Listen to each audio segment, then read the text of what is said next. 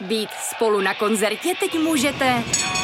Třeba v tramvaji, na firemní poradě i 1000 metrů nad mořem. Jsme tu, abyste mohli být mezi svými kdekoliv. Tak zůstaňte ve spojení díky datům na naší nejrychlejší mobilní síti v Česku. T-Mobile. Často to bývá tak, že si to porodní přání někde stáhnou z internetu, něco si tam zaškrtají ve formuláři a vlastně pak ani moc netušejí, proč to nechtějí. Říkali, už byl venku a zase zalez dovnitř. Já jsem si myslela, že budu mrzák, asi tak na 3 dny, jo. Tam budu prostě ležet, jak chcí plotina. Popravdě i se mi na tom šití líbí, že když si tu kabelku ušiju nebo ty šaty, tak to pak chci hrozně nosit. Vítejte, právě posloucháte podcast Po mateřských stopách s Terkou a Žandou a Markétou. Ahoj Markét. Ahoj.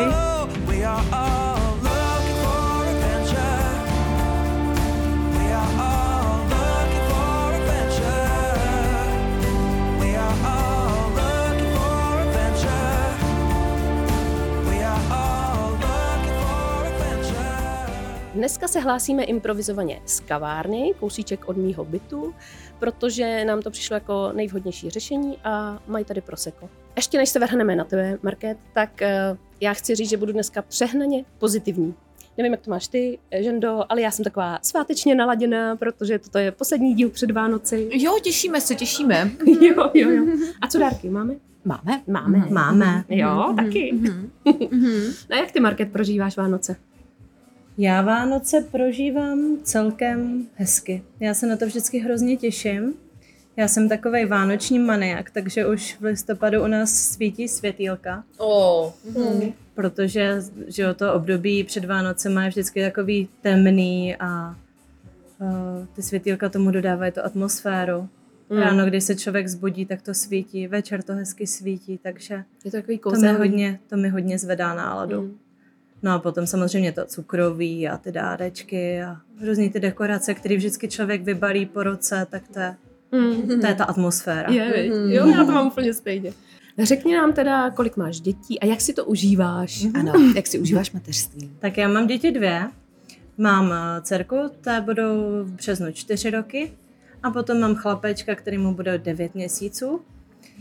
No a jak se to užívám, to je taková trošku sugestivní otázka. No to se nedá si úplně odpovědět, že si to neužívám někdy. Jasně, jako všichni. To bys chytala, hej, ty to nemůžeš, no. Ale vždycky je to pro mě něco novýho. S každým tím dítětem jsem se řešila úplně jiné věci, než jsem očekávala. S dcerkou to byla hlavně osamělost, protože ta se narodila v covidu, takže tam to přišlo úplně v plný palbě, ještě mnohem horší, než jsem očekávala. A se synem to je naopak. Tam zase jsem ráda, když jsem chviličku sama. Tam není moc prostor pro nějaké svoje aktivity, takže tam je to obráceně. Ale přesto nějaké aktivity máš a já o nich vím, takže nakonec to tam nějak nacpeš. Nacpu. Na sílu prostě, nacpeš to tam, to je důležitý. No ale samozřejmě si to užívám, hlavně když děti jsou spolu a smějou se na sebe, nebo se mlátějí třeba do obličeje, ale smějou se na sebe. Takže to je potom moc hezký, no. Co ten věkový rozdíl? Kolik mezi sebou děti mají? 3 roky? Mají mezi sebou skoro úplně přesně 3 roky. A?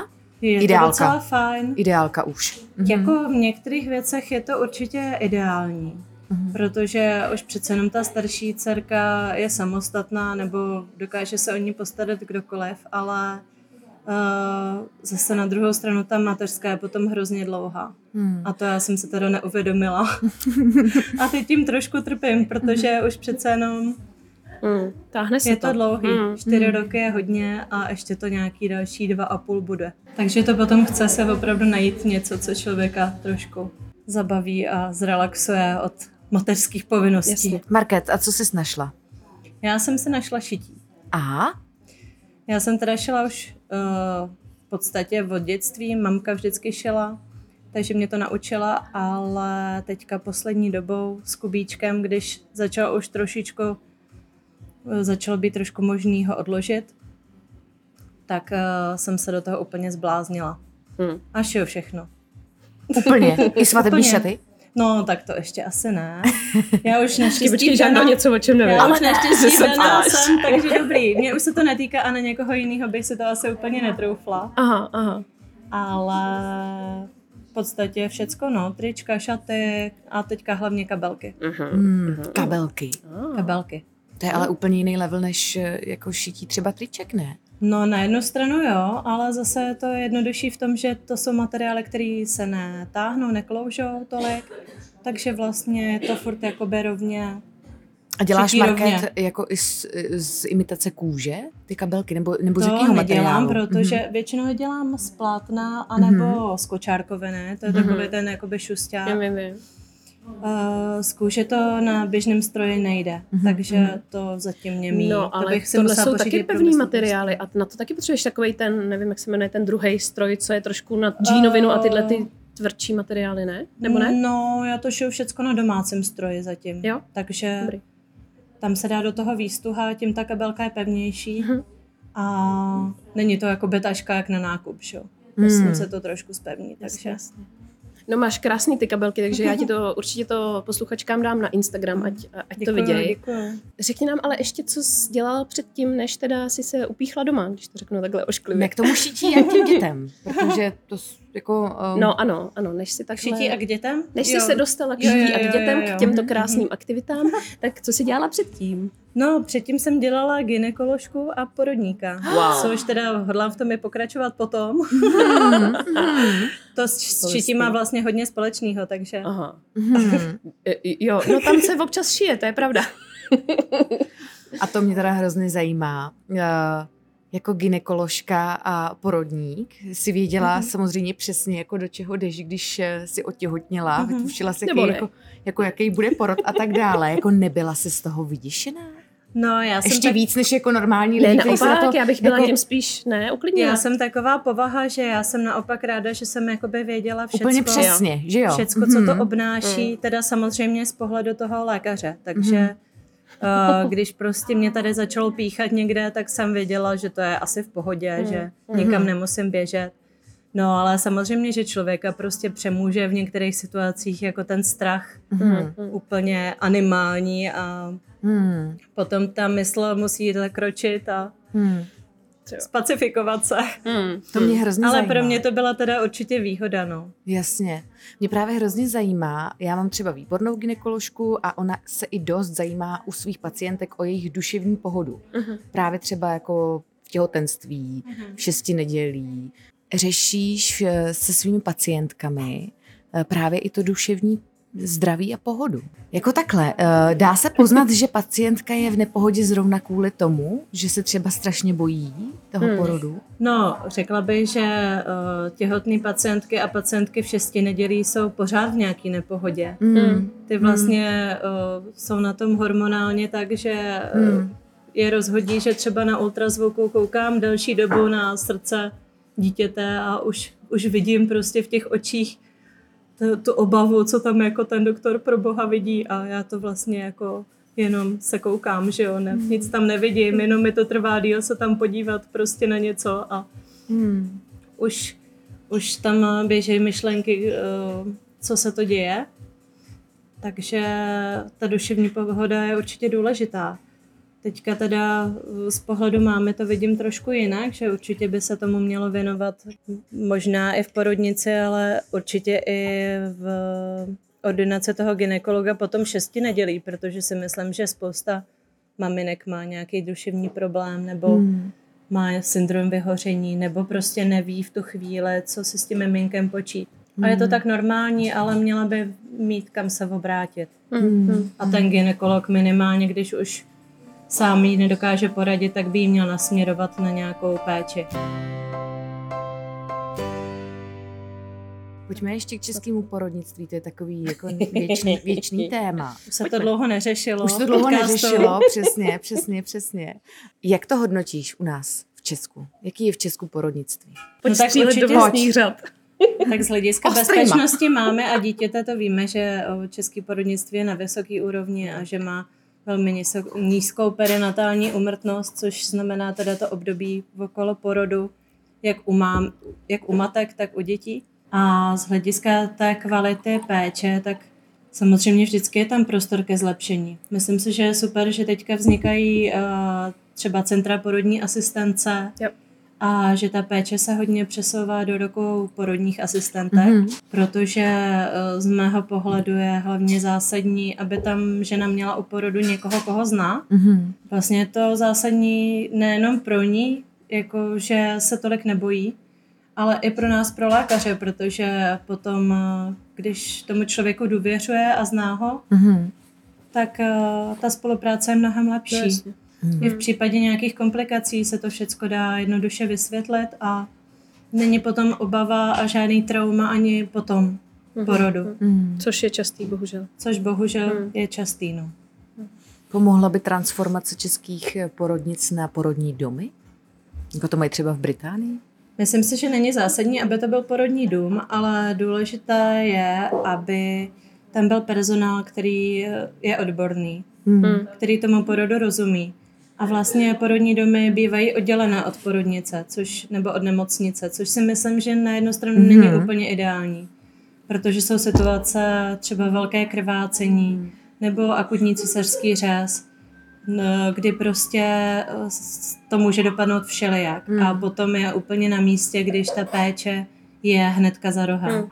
A když ty odborníci jsou hnedka za rohem. A nedokážu si moc představit, jak potom s takovou ženou v akutním stavu jedou z porodního domu někam do nemocnice. Jako jo, ty porodní domy jsou blízko porodnice, ale tam někdy prostě jde o minuty. Takže si myslím za mě, že spíše lepší cesta vytvořit nějaká ta centra porodní asistence třeba právě v nemocnici, aby to bylo všecko v jedné budově a nemuselo se nikam takhle cestovat. Ale možná se to představuju moc idealisticky. Ale ne, tak jde to na Bulovce, to tak je. Moc jinak. No, právě já chci zmínit, že my jsme kousek od Bulovky dneska a ta je snad, nebo byla první, kdo otevřel porodní dům. No, jako centrum porodní asistence, ne? Centrum porodní asistence, no. Ano, tam jsem rodila. A jak to vypadá, ten koncept? V čem se to liší? Mě tohle zajímá. No, mělo by se to lišit v té péči, že v klasické porodnici vás přijde přijmout lékař a potom se o vás plus minus stará ta porodní asistentka, ale ten lékař je tam vždycky, jakoby vede ten porod. Je tam záloza, kdyby se něco přihodilo a má za to zodpovědnost. Když to v centru porodní asistence by to mělo být tak, že třeba lékař přijde jenom na příjem a potom, když ta rodička se mu zdá nízkoriziková, tak ji předá do péče porodní asistentky a ta se o ní potom stará po celou dobu toho porodu až do konce. A ten lékař buď přijde až třeba na konci, jenom tam asistovat, nebo tam vlastně asi nemusí skoro ani chodit. Prostě ta péče spočívá na té porodní asistence. Ještě jsem četla, a to teda nevím, jestli je pravda, že je tam trošku rozdíl v tom, že vlastně, když tě tam přijmou, tak seš celou dobu na tom jednom velkém takovém, řekněme, až jako rodinném pokoji, rodinném pokoji, kde s tebou můžou být už i tví příbuzní od samého začátku, že tam není, jak to říct, takovej ten mezistupeň, jak jsi právě řekla, ty hekárny. No, jasně, ano, ty jdeš prostě na pokoj a ten pokoj je vlastně soukromý, no. Takhle jsme to měli, ale a je s koupelnou, že máš tam míč a tyhle ty věci, to tam všechno máš.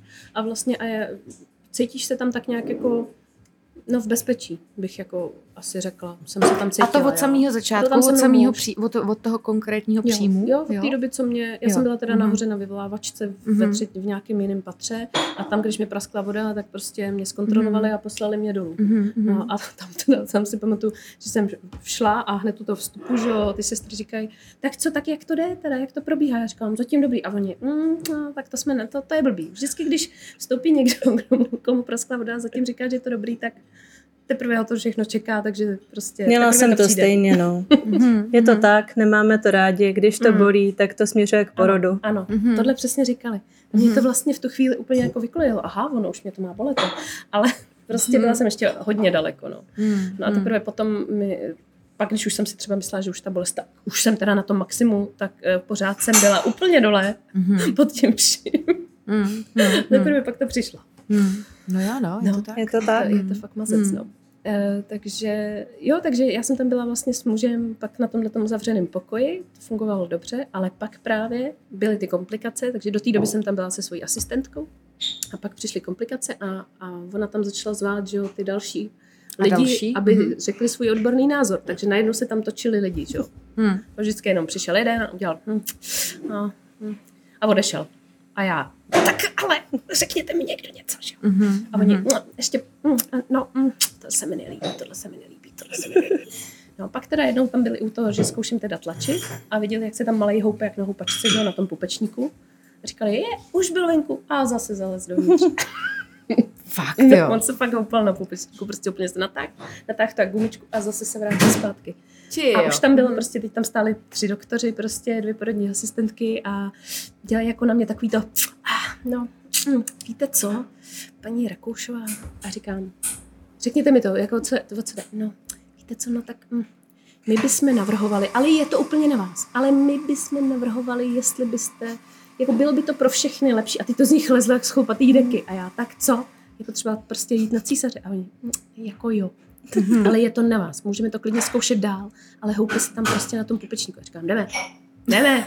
Tak já jsem myslela teda, že to probíhalo jinak, že si řvala jako některý paní, já chci císařáka a já už chci na císařáka. To ne, to jsem neřvala, ale řvala jsem na muže, příště si radši pořídíme toho psa. No, téma císařů v Česku, to je taky obrovský. Jako hodně se říká, že se dělají zbytečně. Co si o tom ty myslíš? Jestli se císařské řezy dělají u nás zbytečně, no já doufám, že se nedělají zbytečně. Určitě to záleží hodně na tom důvodu, proč se dělají. No, protože samozřejmě se každý lékař setkává s rodičkama, který přijdou a říkají, že ten císařský řez prostě chtějí. Což si myslím, že je v pořádku, že to někdo takhle má. Ale třeba když jsem byla na Erasmu v Německu, tak tam vždycky v Německu teda je dovolené dělat císařské řezy na přání. U nás se to dělat nesmí. To je hustý. A moment, to jen za nějakou úplatu předpokládám. Ne. Normálně to řekneš. A je to. Ale přesto patříme podle mě v Evropě s jedním z nejvyšších procentuálních... Myslím si, že to je ještě pořád v normálu, nebo ničím takže zvláštně... Takže se to přehání v těch médiích. Ničím zvláštně nevybočujeme. Třeba v Brazílii opravdu už je to metoda první volby, jako jít na císaře. Já si myslím, že zase taková ta vlna teďka těch moderních maminek, který naopak právě říkají, že za každou cenu chtějí strašně zažít ten přirozený porod, že to vyrovnávají, víš? A to je hodně častý i třeba u druhorodiček, který poprvé museli z akutního důvodu prostě na toho císaře, tak teď řekli, ne, sekci už ne, prostě vím, že po druhý můžeš rodit přirozeně i po císaři a chci si to zažít. A za každou cenu prostě do posledních roku to jde, tak to zkoušej. A mě někdo tvrdil, že jsou furt lékaři, kteří ti jako řeknou, že prostě jednou císař rovná se navždy císař. Jo, ale není to pravda? Není to tak pravda. Určitě záleží na tom, proč se právě ten císařský řez dělal. Když je to třeba v průběhu porodu a je to vyloženě kvůli takzvanému kefalopelvickému nepoměru, to znamená, že třeba tomu ta hlavička toho miminka tam nějak špatně naléhá na to pánev, nějak tam špatně vleze to děťátko a už se neotočí, nebo je třeba koncem pánevním, že jo, to je taková klasika. Tak není důvod, proč to neskusit znovu. Samozřejmě to nejde vždycky, jsou tam případy, kdy se určitě doporučí druhý císařský řez, ale určitě je to na zvážení, není to vyloučené. No a ještě jsem nedořekla to těm císařským řezům na přání. Že v Německu vlastně je to možnost, ale předchází tomu důkladný pohovor s tou pacientkou. Jasně.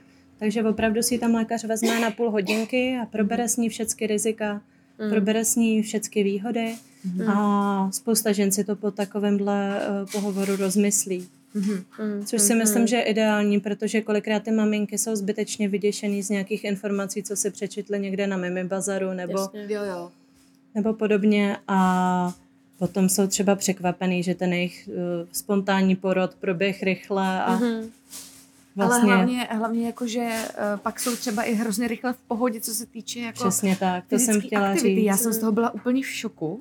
Já jsem si myslela, že budu mrzák asi tak na 3 dny, jo. Tam budu prostě ležet jak chcíplotina a nevím, a že mě jako sešijou v podstatě od kotníku až po bradu, nebo já nevím, jo.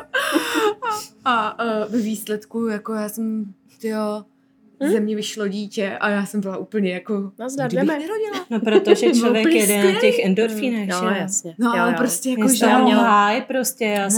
Já jsem tam skákala a říkala jsem porodní asistence, podívej se, já už se můžu dotknout tady konečku prstů na noze, hurá. Já si můžu zavázat kaničky. Jo, tak to mě hrozně překvapilo. A právě potom, až zpětně, když jsem se bavila s maminkama, který měli císaře, tak jsem pochopila, že v tom je teda obrovská výhoda spontánního porodu, že jsi strašně rychle ready, zatímco takový ty filmový představy, ty krásný císařovny, která prostě jako jí rozšmiknou břicho a vlastně hnedka potom jako je taky stejně ready, že to tak jako vlastně opravdu vůbec jako není. Jako to první postavení teda nešlo vůbec. Já jsem nechápala, že mě to tělo neposlouchá a že vůbec prostě nemůžu si stoupnout. Jo. To bylo hustý. Ale pak, no ty máš silnou motivaci, no. Ty prostě máš tak silnou motivaci a ty endorfiny tam určitě jdou taky.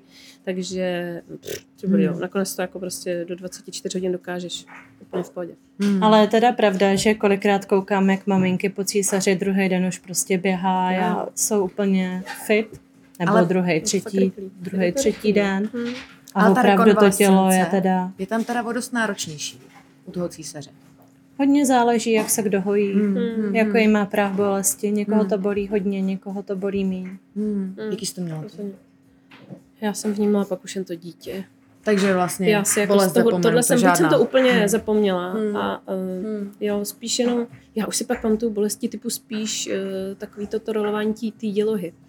To jsem měla při každém kojení a bylo to strašně bolestivý. To bylo hrozný. Vůbec nezažila. Vůbec. A to mi říkali lidi, že většinou mývají rodičky až jakoby několikrát jeho dítěte a ne prvorodičky. Ale já to měla teda strašně silný a nikdo mi to nevěřil, protože všichni kamarádky to nezažily. Prostě. No já teda taky ne. Takže jsem myslela, že si vymýšlím. Já taky ne, protože mě ta děloha nekontrahovala ani při porodu skoro, takže... Aha. Co to znamená? Taky jsem měla vyvolávaný porod. Vyzkoušela jsem si aspoň všechny léky, které podáváme na tom porodním sále. Balónek taky? Takže už víš přesností, co nabízíš klientkám. Tak tohle je dobrý stav, to si dejte. Tohle doporučuju, tohle ne. Musím říct, že epidurály, super. Ano, souhlasím, ano. A to jsem byla naprosto proti tomu, ale když jsem pak cítila tu bolest, tak jsem řekla, dejte to se. Já teda musím říct, že a teď třeba poprvé se vlastně o tom bavím s nějakým odborníkem, jo. Mě ho asi napíchli blbě, protože mě se bolest zhoršovala. Nohy, všecko jsem cítila, já jsem potřebovala hrozně moc chodit, přestože jsem měla napíchnutý epidurál. Když mě ta porodní asistentka viděla, tak říkala, no, ale jako jednou za předpokladu, že s váma tady bude manžel, to nevěděla, že není manžel, to je jedno, jako celou dobu vás tady bude podpírat, tak si můžete s ním takhle jako zachodit tady po místnosti, ale jako správně byste měla být teď jako na posteli a jako mělo by to být dobrý. A já říkám, není to dobrý. A dalších 20 minut jí znova pípám a říkám, halte se, já si nedělám opravdu srandu. Není to dobrý a je to znova a ještě horší. No a pak vlastně... jste běželi rodit už, ne? Ne.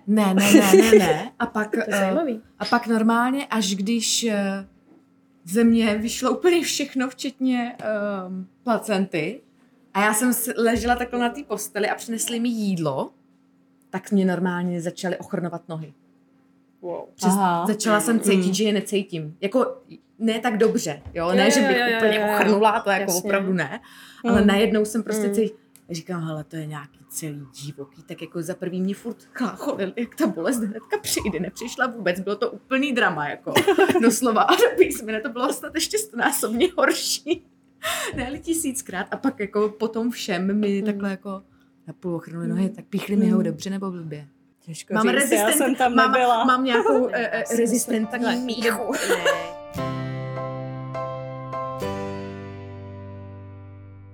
Mě říkala porodní asistentka, že často to pomáhá na tu průchodnost těch cest a na to urychlení toho porodu, ten epidural, což jsem nevěděla. A i proto mi to doporučila. No a u mě se to nestalo vůbec, nic takového. Tak tam je takový mechanismus, že vlastně, když toto rodičku bolí, tak se celá stáhne. A tím, jak se stáhne, tak to zase víc bolí. Jasně. A když tenhle ten kruh se přeruší, to tím epidurálem nebo nějakým jiným ulevovačem od bolesti, tak vlastně se tím, jak se ta rodička uvolní, tak ty porodní cesty se taky uvolní a ten porod může potom postupovat líp. No zase ten epidurál na druhou stranu tlumí i trochu ty kontrakce, takže potom většinou bývá oxytocín. Takže je to zase horší, ale překlene se tím určitý období, kdy je to hodně náročný. No tak já jsem byla v úplném šoku, protože jsem se teda těšila na ten zázrak, že jako hele, jedna jehla a všecko dobrý. Proto bylo horší a horší. Takže jako já dodnes tomu vlastně pořádně nerozumím a teď jsem si tudle tak jako říkala, že si někdy budu mít teda druhý. Jestli jako má vůbec cenu se ten epidurál dávat. No ještě? Ono také hodně záleží, kde se to píchne ten epidurál, protože se to bylo už opravdu v nějaké konečné fázi porodu, tak tam už to moc nezabere. Právě že ne, že mě to dali jako v 8 ráno na nějakých 3-4 centimetrech, jak říkali tenkrát, už to moc nevybavuju. A taky to bylo stylem, hele, teď tu je náhodou anesteziolog, když si ho chceš, tak teď nebo nikdy. A já, no tak jo, to víte, že ho chci. Taky jsem byla na vyvolání, totiž mimochodem. Takže všichni tady stojíme jako... Všichni tady sedíme na všechny. No to je hrozný. Vyvolávat ano či ne? No, to je další velký téma. Ano, to je velký téma. Ano či ne? No záleží zase na situaci, protože vyvolávat jen tak jako, že teď jsem zrovna v porodnici, tak bych mohla porodit, tak to je za mě takový důvod trošku zbytečný. Jasně, ale samozřejmě pokud je tam nějaký problém v tom těhotenství, tak určitě je to varianta, jak porodit přirozeně nebo spontánně, takže za mě to je metoda volby, určitě je to jedna z možností a jsou i možnosti jiný, samozřejmě třeba nějaký ten Hamilton nebo tak. Papský rady teda za mě nefungujou. Já jsem přinášela 12 dní a takže všechny maliníky a podobné věci. Ne, maliník se mnou nedělal vůbec nic. Pálivý nic. Co ještě? Co tam? Taky nic. Všecko tohle. Já to znám, všechny ty rady. Ne. Pověz si hřebíček na šňůrku na postel. Počkej, věšení záclon. Je teda pravda, jako okna jsem nemila, to podle mě je pověra, kterou vymysleli muži, protože aby měli tam jako uklizeno, než ta žena přijde z porodnice. Ano. Ale je pravda, že potom už jsem ležela jenom na gauči, jak velryba, už jsem nebyla schopná se hejbat, takže... Znám. My všichni. A to jsem rodila vlastně předčasně. Mě vyvolávali dřív, protože se báli, že je moc velký, tak ten odhad byl velmi špatný, což mě teda v dnešní době zarazilo, že typly o kilo víc. Jo, o kilo? Wow. Ale víš, čím to mimčo je větší, tím ta sekera, když to tak řeknu, může být taky větší. No, on tam měl hodně vody, hodně pupečníků, bylo to obrovský celá ta věc. ale on sám od sebe, jako on nebyl tak extrémně velký. Nicméně mě to překvapilo, že mě i vlastně, a to mě jediný mrzelo, jinak všechno na té Bulovce bylo perfektní, že mě fakt 2 doktoři ze 3 říkali dost vošklivě, jako no, ten má 4,5 kila, to prostě jako ten musí ven co nejrychleji. A tím mě hrozně jak vystresovali tady tou větou. Jo. Ono tam, a na to jsem se právě chtěla zeptat, jestli si na tohle, že je to vlastně hrozně citlivý odvětví, že si musíte dávat pozor na to, co těm lidem říkáte, jak to říkáte, v jaký situaci a s každým jednat jako jinak. Že tohle musí být hrozně těžký, protože právě, jak už si zmínila na začátku, často si ty mámy odnášejí trauma z jedné jediné věty, co jim řekla jedna sestřička v porodnici. A to je jako hustý, jak jsme v tu chvíli těma hormonama a tím jako hodně přecitlivělí. Je to těžký, pravda, no. Kolikrát člověk řekne jednu věc a pak zjistí, že se to ta maminka prostě přebrala úplně jako jinak. Jak tam jde hodně o to miminko, tak je to napjatý. Je to napjatý. No a jakoby teďka z ohledu toho, že teda jsou teď máme čím dál tím víc takový informovaný a teď některá chce nechat dotepat pupečník, některá nechce Hamiltona za žádnou cenu a tak dál. Tyhle to všechno známe, že jo, jsem přečetla spoustu takovýchhle for, tak... Jak k tomuhle jako přistupujete? To musí být taky jako šílený, ne? Že oni vypíšou všechny ty porodní přání, ale nemůžete jim je všechny splnit. A často je oheň na střeše z toho, veď? U nějakých jako... No, často to bývá tak, že si to porodní přání někde stáhnou z internetu, něco si tam zaškrtají ve formuláře a vlastně pak ani moc netuší, proč to nechtějí. Jo, takže já většinou k tomu přistupuju tak, že se jich u takových těch problematických bodů, nevím, nechci třeba točit monitory. To je za mě problematický bod, nebo teda bod, který je pro mě nepodkročitelný. To je zvláštní. A můžu se zeptat, proč? No to právě nevím. A ta maminka to kolikrát taky neví. Možná, aby to jako nevystresovalo. Jo, ale setkala jsem se s tím a nebo prostě třeba ultrazvuky nechtějí. Aha. Ne. Což taky vůbec jako nechápu. A to jsou prostě potom věci, které s tou maminkou musím nějak vykomunikovat. Mm-hmm. Protože nejenom ona je zodpovědná za to miminko, ale i já jsem za to zodpovědná, jak to dopadne. Mm-hmm. A prostě některé věci v dnešní moderní době už nejsou úplně asi rozumný takhle řešit. Mm-hmm. Tak můžeme si říkat, že to je přirozený proces, ten porod. Mm-hmm. Stejně jako to bylo i před 100 lety, jenomže před 100 lety nám taky spousta maminek umřela při porodu, spousta miminek umřelo při porodu a dneska už jsme trošku někde jinde. Mm-hmm. Takže odsud pocud. Mm-hmm. Určitě se dá něco změnit, nějaký zažitý postupy.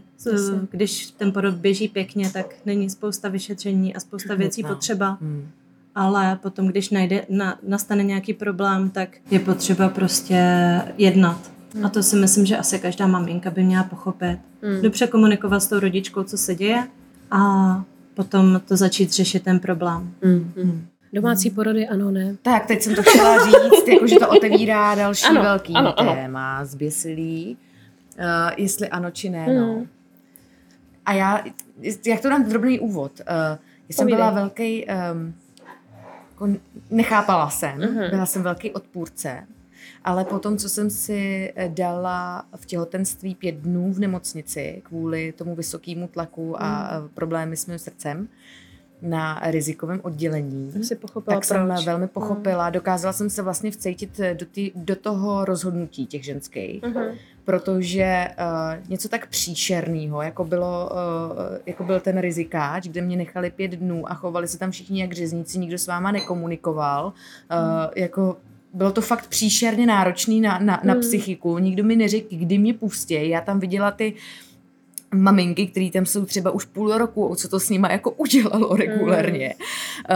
Já jako chápu, ale já prostě přesto všechno bych radši prostě já byla v nějakém hrozném diskomfortu, když vím, že jde o život dítěte. Mm-hmm. Jo, takže já to postavila takhle. Prostě, jo, já tady taky. To dítě, prostě jestli já se mám tady cítit jako debil a prostě špatně a můžou se mnou zacházet jak prostě s hadrem na podlahu, ale hlavně, že vím, že to dítě má tu nejlepší možnou péči, co může mít. Jo. Takhle jsem to postavila já. Ale chápu, že to pak lidi můžou vidět z druhé strany, jakože když já budu v pohodě, to dítě bude v pohodě, což víme, že ano, jsme propojený, tak to jako je, ale furt se tím není vyloučený, že se u domácího porodu nestane prostě nějaká strašná věc, která potřebuje řešit do 3 minut, ne do 8, co mají dojezd té porodní. Takže já s tím, co říkáš, naprosto souhlasím, ale zároveň jsem dokázala díky tomuhle zážitku pochopit, že některý ženský jsou tak paralizovaný strachem z jako nemocnice a celkově z toho přístupu dalších lidí, cizích hlavně lidí, který vůbec neznáš, že po téhle variantě jako šáhnou, byť já osobně bych po ní prostě nešáhla, ale třeba jako v Americe je to úplně normální, to prostě jako já... Ale zase v Americe je normální leda, co zažívá. No já vím, ale tam si vždycky říkám, že ty celebrity, kteří se tím potom jako chvástají a chlubějí, tak ale jako sice byli doma, ale určitě jim u garáže stála sanitka a zaplacený lékaři, kteří by byli schopní okamžitě pomoct, zatímco tohle se tím jako běžným občanům opravdu nenabízí. Já bych to neudělala od té doby, co jsem četla od Marka Dvořáka právě k tomuhle příspěvek a to mě úplně položilo. Prostě jako ta představa toho, že ty tímhletím svým rozhodnutím fakt takhle ty dítě připravíš o život, mi přijde jako děsivá. No, z odborného hlediska našeho teda lékařského domácí porody úplně ne. Nedoporučujem. Za mě je tam jeden zásadní argument a to je krvácení při porodu, protože to je prostě jak lusknutím prstu a jde o život hlavně teda v tomhle případě té mamince. A myslím si, že žádná porodní asistentka, která někdy viděla velký krvácení po porodu i po normálně běžícím porodu nebo rychle běžícím, taky se to může přehodit, tak by prostě k domácímu porodu nešla bez nějakých léků a to ty důly nebo ty porodní asistentky tam nemají, takže za mě tohleto je jako nepodkročitelný argument, proč ne, protože i zdraví těhotenství, i když rodí ta paní po druhý, po třetí, tak je tam vždycky sice malý riziko, ale je tam riziko téhletý komplikace, která je nemocnici nebo v centru porodní asistence dobře řešitelná. Takže za mě asi náno. I když je pravda, holky, že jak jste tady zmiňovali ten pobyt v té nemocnici, tak já třeba od druhého porodu jsem měla taky pocit, že bych chtěla být nejradši doma někde a jenom s tou porodní asistentkou a aby mě nikdo na mě nešahal a nechal mě být, no tak samozřejmě to bylo úplně jinak, protože pupečník 3x okolo krku omotaný, špatný monitory, takže jsem tam měla sice kolegu, kamaráda, ale i tak tam byl pořád na mě až moc často. Jasně.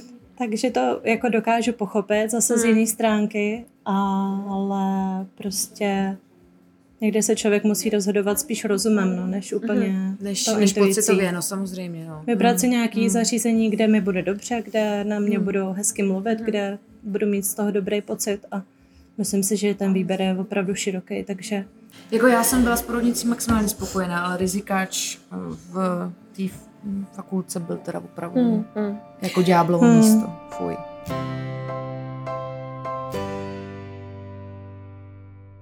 Řekni nám upřímně, jaký je rozdíl mít 1 a 2 děti. Nechci tady říkat takovou tu formulku, kterou se všichni vybaví, Neříkej to, já to nesnáším.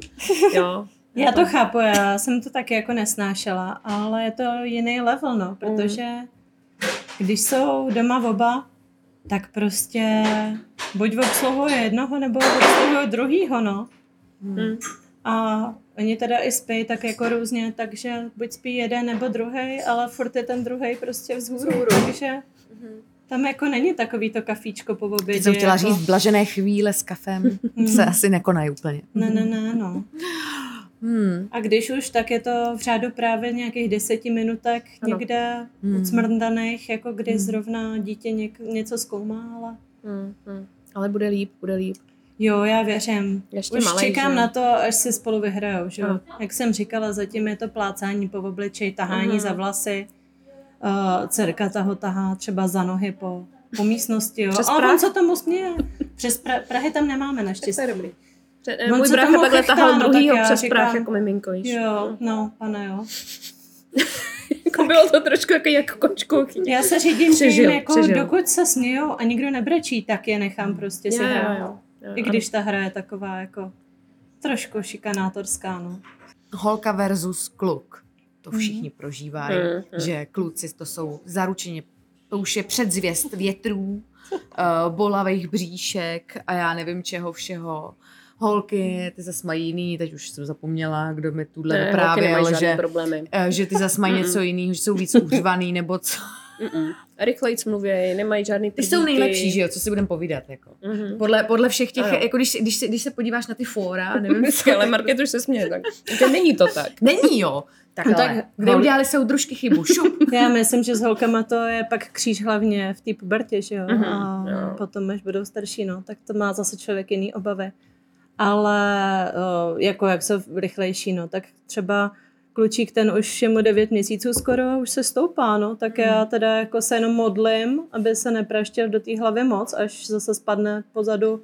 Je to takový to hezký období, náročný. No a kdo hlídá nebo se stará teď? No, samozřejmě se stará manžel.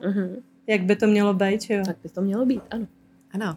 Zdravíme manžela. Zdravíme manžela a jak to máte s babičkama? Určitě. Babičky máme bohužel daleko, takže... Jako my. Taky. Moje mamka teda chodí hlídat, když chodím do práce. Já teda hlavně dělám v té práci ultrazvuky, těm ty screeningový, takže to se dá docela dobře dělat i takhle při mateřský, jednou za čas. Takže to hlídá mamka, no a manželové rodiče to jsou daleko, takže... To je výlet na celý den, ale občas, když si dcerku vezmou, tak si ji vezmou na celý víkend, což je zase dobrý. Ale protože se vracím zase k té práci, jo. Ale když takhle děláš ten screening a vidíš tam nějaký problém, jako už vidíš, že tam bude nějaká vada nebo něco, tak jak to prožíváš? Už jsi jako tím ostřílená, nebo protože já bych brčela jak želva. A jak se oznamují špatné zprávy rodičům? No tak nejdřív, když to zjistím, tak se mi zvýší tep. Ale nepanikařím, protože často se stává, že na tom ultrazvuku jsou různé ruchy a není to prostě vidět třeba dobře. Takže zkontroluji si zbytek, potom se k tomu vrátím. Jelikož ještě nemám atestaci, takže si zavolám potom staršího lékaře, který přijde, podívá se taky. No a mezi tím, než dorazí, tak už to komunikuju nějakým způsobem té rodičce. Často je to něco benigního, nezávažného, takže to většinou té rodičce řeknu hned. No a když je to něco závažnějšího, tak tam mám k sobě toho staršího lékaře a spolu jí to vysvětlíme, o co se jedná.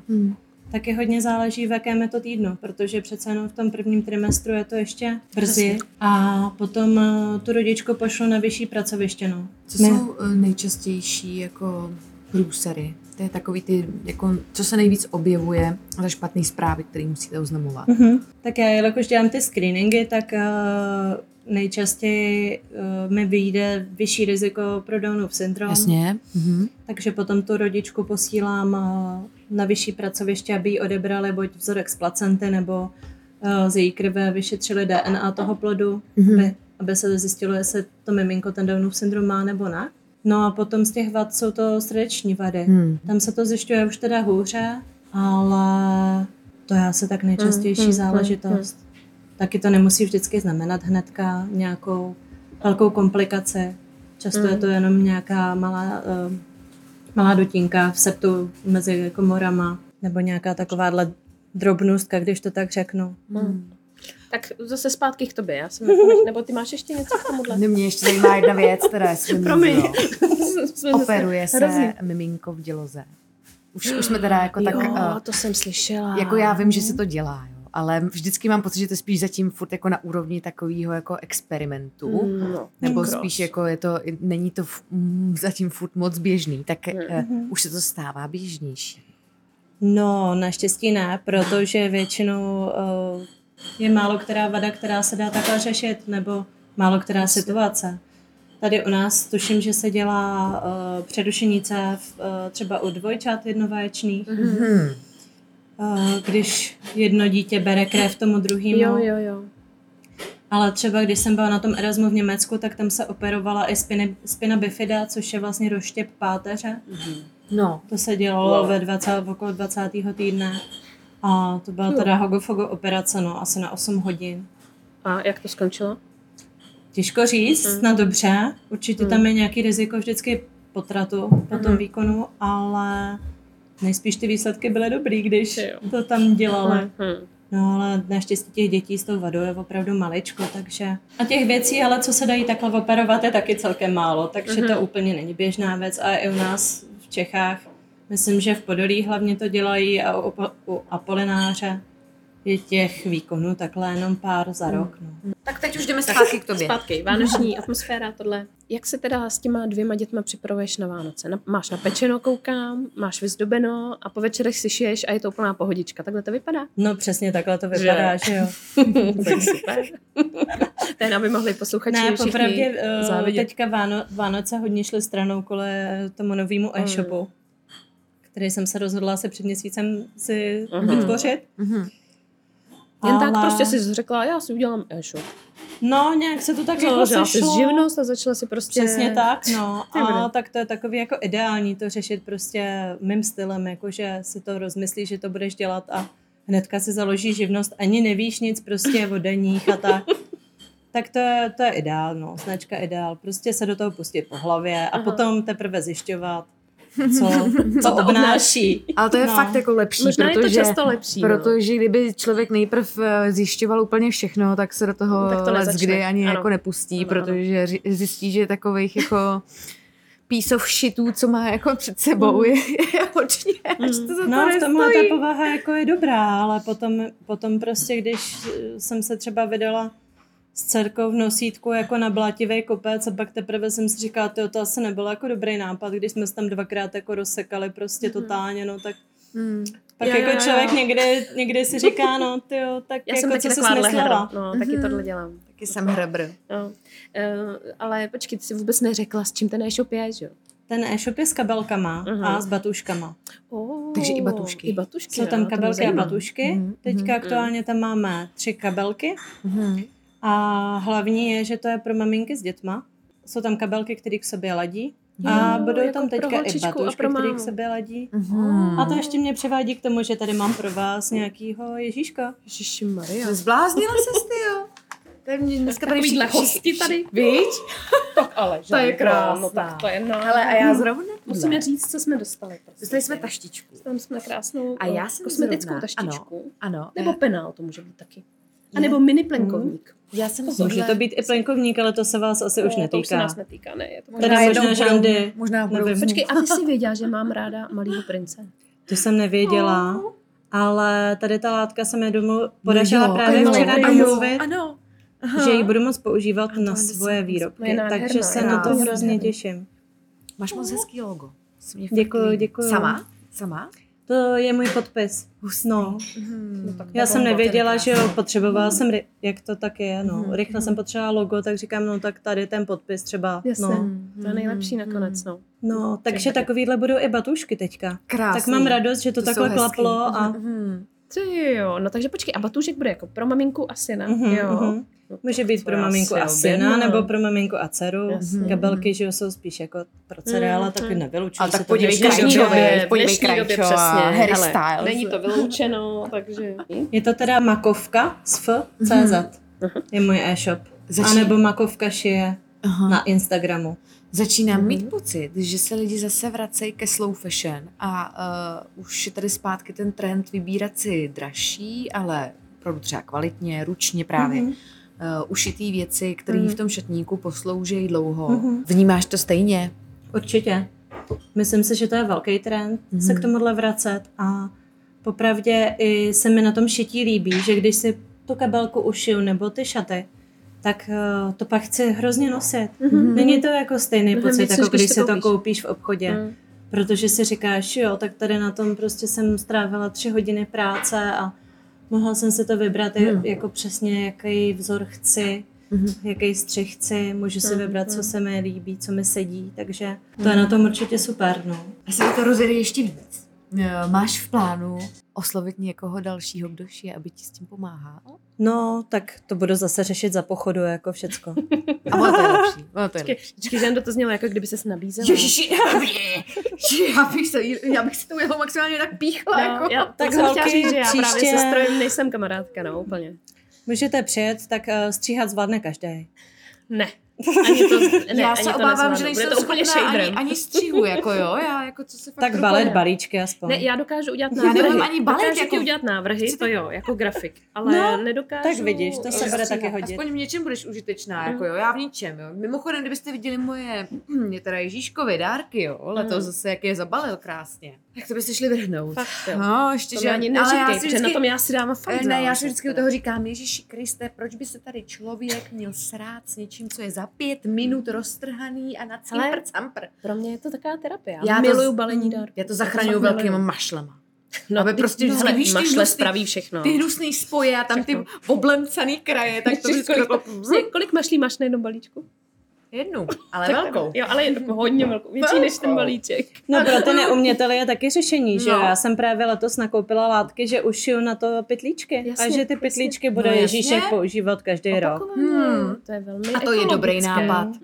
Jo. Textilní pytlíčky. Takže možná jenom děti budou mít papír, aby měly co trhat. Je ještě něco důležitého, co jsi chtěla říct a neřekla si. Máš nějaké poselství budoucím generacím? Já jsem se jedno poselství připravila a myslím si, že to bude rezonovat se všema mámama, protože jsem se nedávno uvědomila, že vlastně mateřství z nás dělá lepší lidi. Měli bychom si to všechny mámy uvědomit a nepranířovat se tolik za každou blbost, kterou s těma dětma nevyřešíme zrovna podle respektujícího přístupu. A hlavně se díky tomu zajímáme podle mě víc i o svět okolo nás. A začíná nám na tom víc záležet kvůli těm našim dětem, takže to si myslím, že je moje poselství na závěr. Krásný. Já k tomu dodám jednu takovou tačičku. My jsme včera, protože můj muž je teď v Německu na služebce, tak máme teď spolu takové milenecké dny s mým synem. A včera jsme tak seděli na gaučíku, on tam jezdil autíčkama a on najednou přišel a takhle mě chtěl v obličeji oběma rukama a dal mi obrovskýho hudlana. Ale úplně mileneckýho. Ne, samozřejmě bez jazyku, jo, ale... jako úplně, ale tak dlouhýho, to ještě neudělal. Ale takhle dlouhýho, jo. Byl tak na 10 sekund.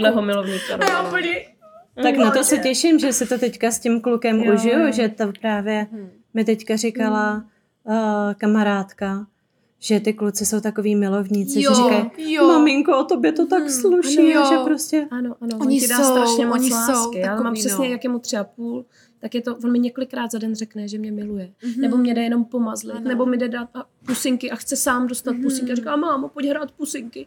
A prostě je to tolik lásky, že si to člověk neumí vůbec představit, že tohleto jako to dítě v 3,5 letech že to v sobě má a je to nádherný. Je to fakt nádherný. A pozor, holky, ono to těm klukům, teda aspoň mým bráchům, to vydrželo až fakt do dnes. A jednomu je 20 a druhýmu je jako 16 bude. Takže jako mám velkou... a mám velkou... A jo. Nevím, hele. Nevím, jak to máma zařídila, ještě se jí budu na to několikrát za život ptát, ale prostě jako je to krásný a kluci umějí být fakt citliví i v té pubertě k té mámě. Tak to já právě se připravuju spíš na to, že mi všichni říkají, hele, v pubertě prostě bude říkat, že se štrapná a prostě nebude chtít, aby se vůbec šáhla na to, že mu dávala pusu. Jako. Takže já se na to připravuju, ale vidíš, tak slyšíme, že jsou i případy, kde to tak není, tak dobré. Ne, fakt jako to může být úplně... Může to pokračovat kontinuálně z těch dětských líbivých pusinek až k tomu, že prostě i v té pubertě s nimi budeš mít super čuprč vztah. No, my chodíme na hudební kroužek a teďka jsem s ním nedávno akorát tancovala v náručí valčík. A říkala jsem se, už jsem se viděla na tom maturáku. Jasně, jak to tam budeme roztáčet, že jo, teda. No tak jestli cvičíte už od prvního roku života, tak tam byste to měli roztáčet za těch 18 let hodně. Já nás zatím vidím jenom na koncertě, kde můj syn bude virtuóz klavíru. Já se na nějakým repovím, kde spolu bude v tom kotli. Já budu v první řadě slzet a budu všem ukazovat. Dobrý.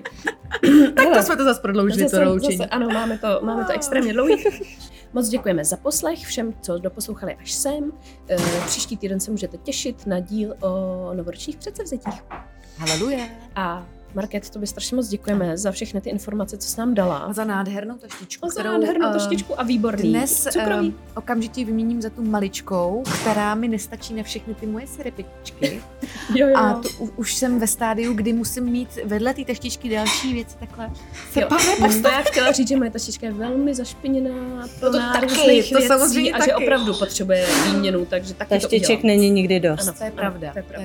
Takže děkujeme moc. Já vám taky moc děkuju, holky, za pozvání a těším se na ten příští díl. Tak jo. Pojď nám ještě tady mimo mikrofony říct, jaký ty máš novoroční předsevzetí, jestli nějaký máš, a s váma se uslyšíme zase za týden, tak ahoj. Mějte se. Ahoj.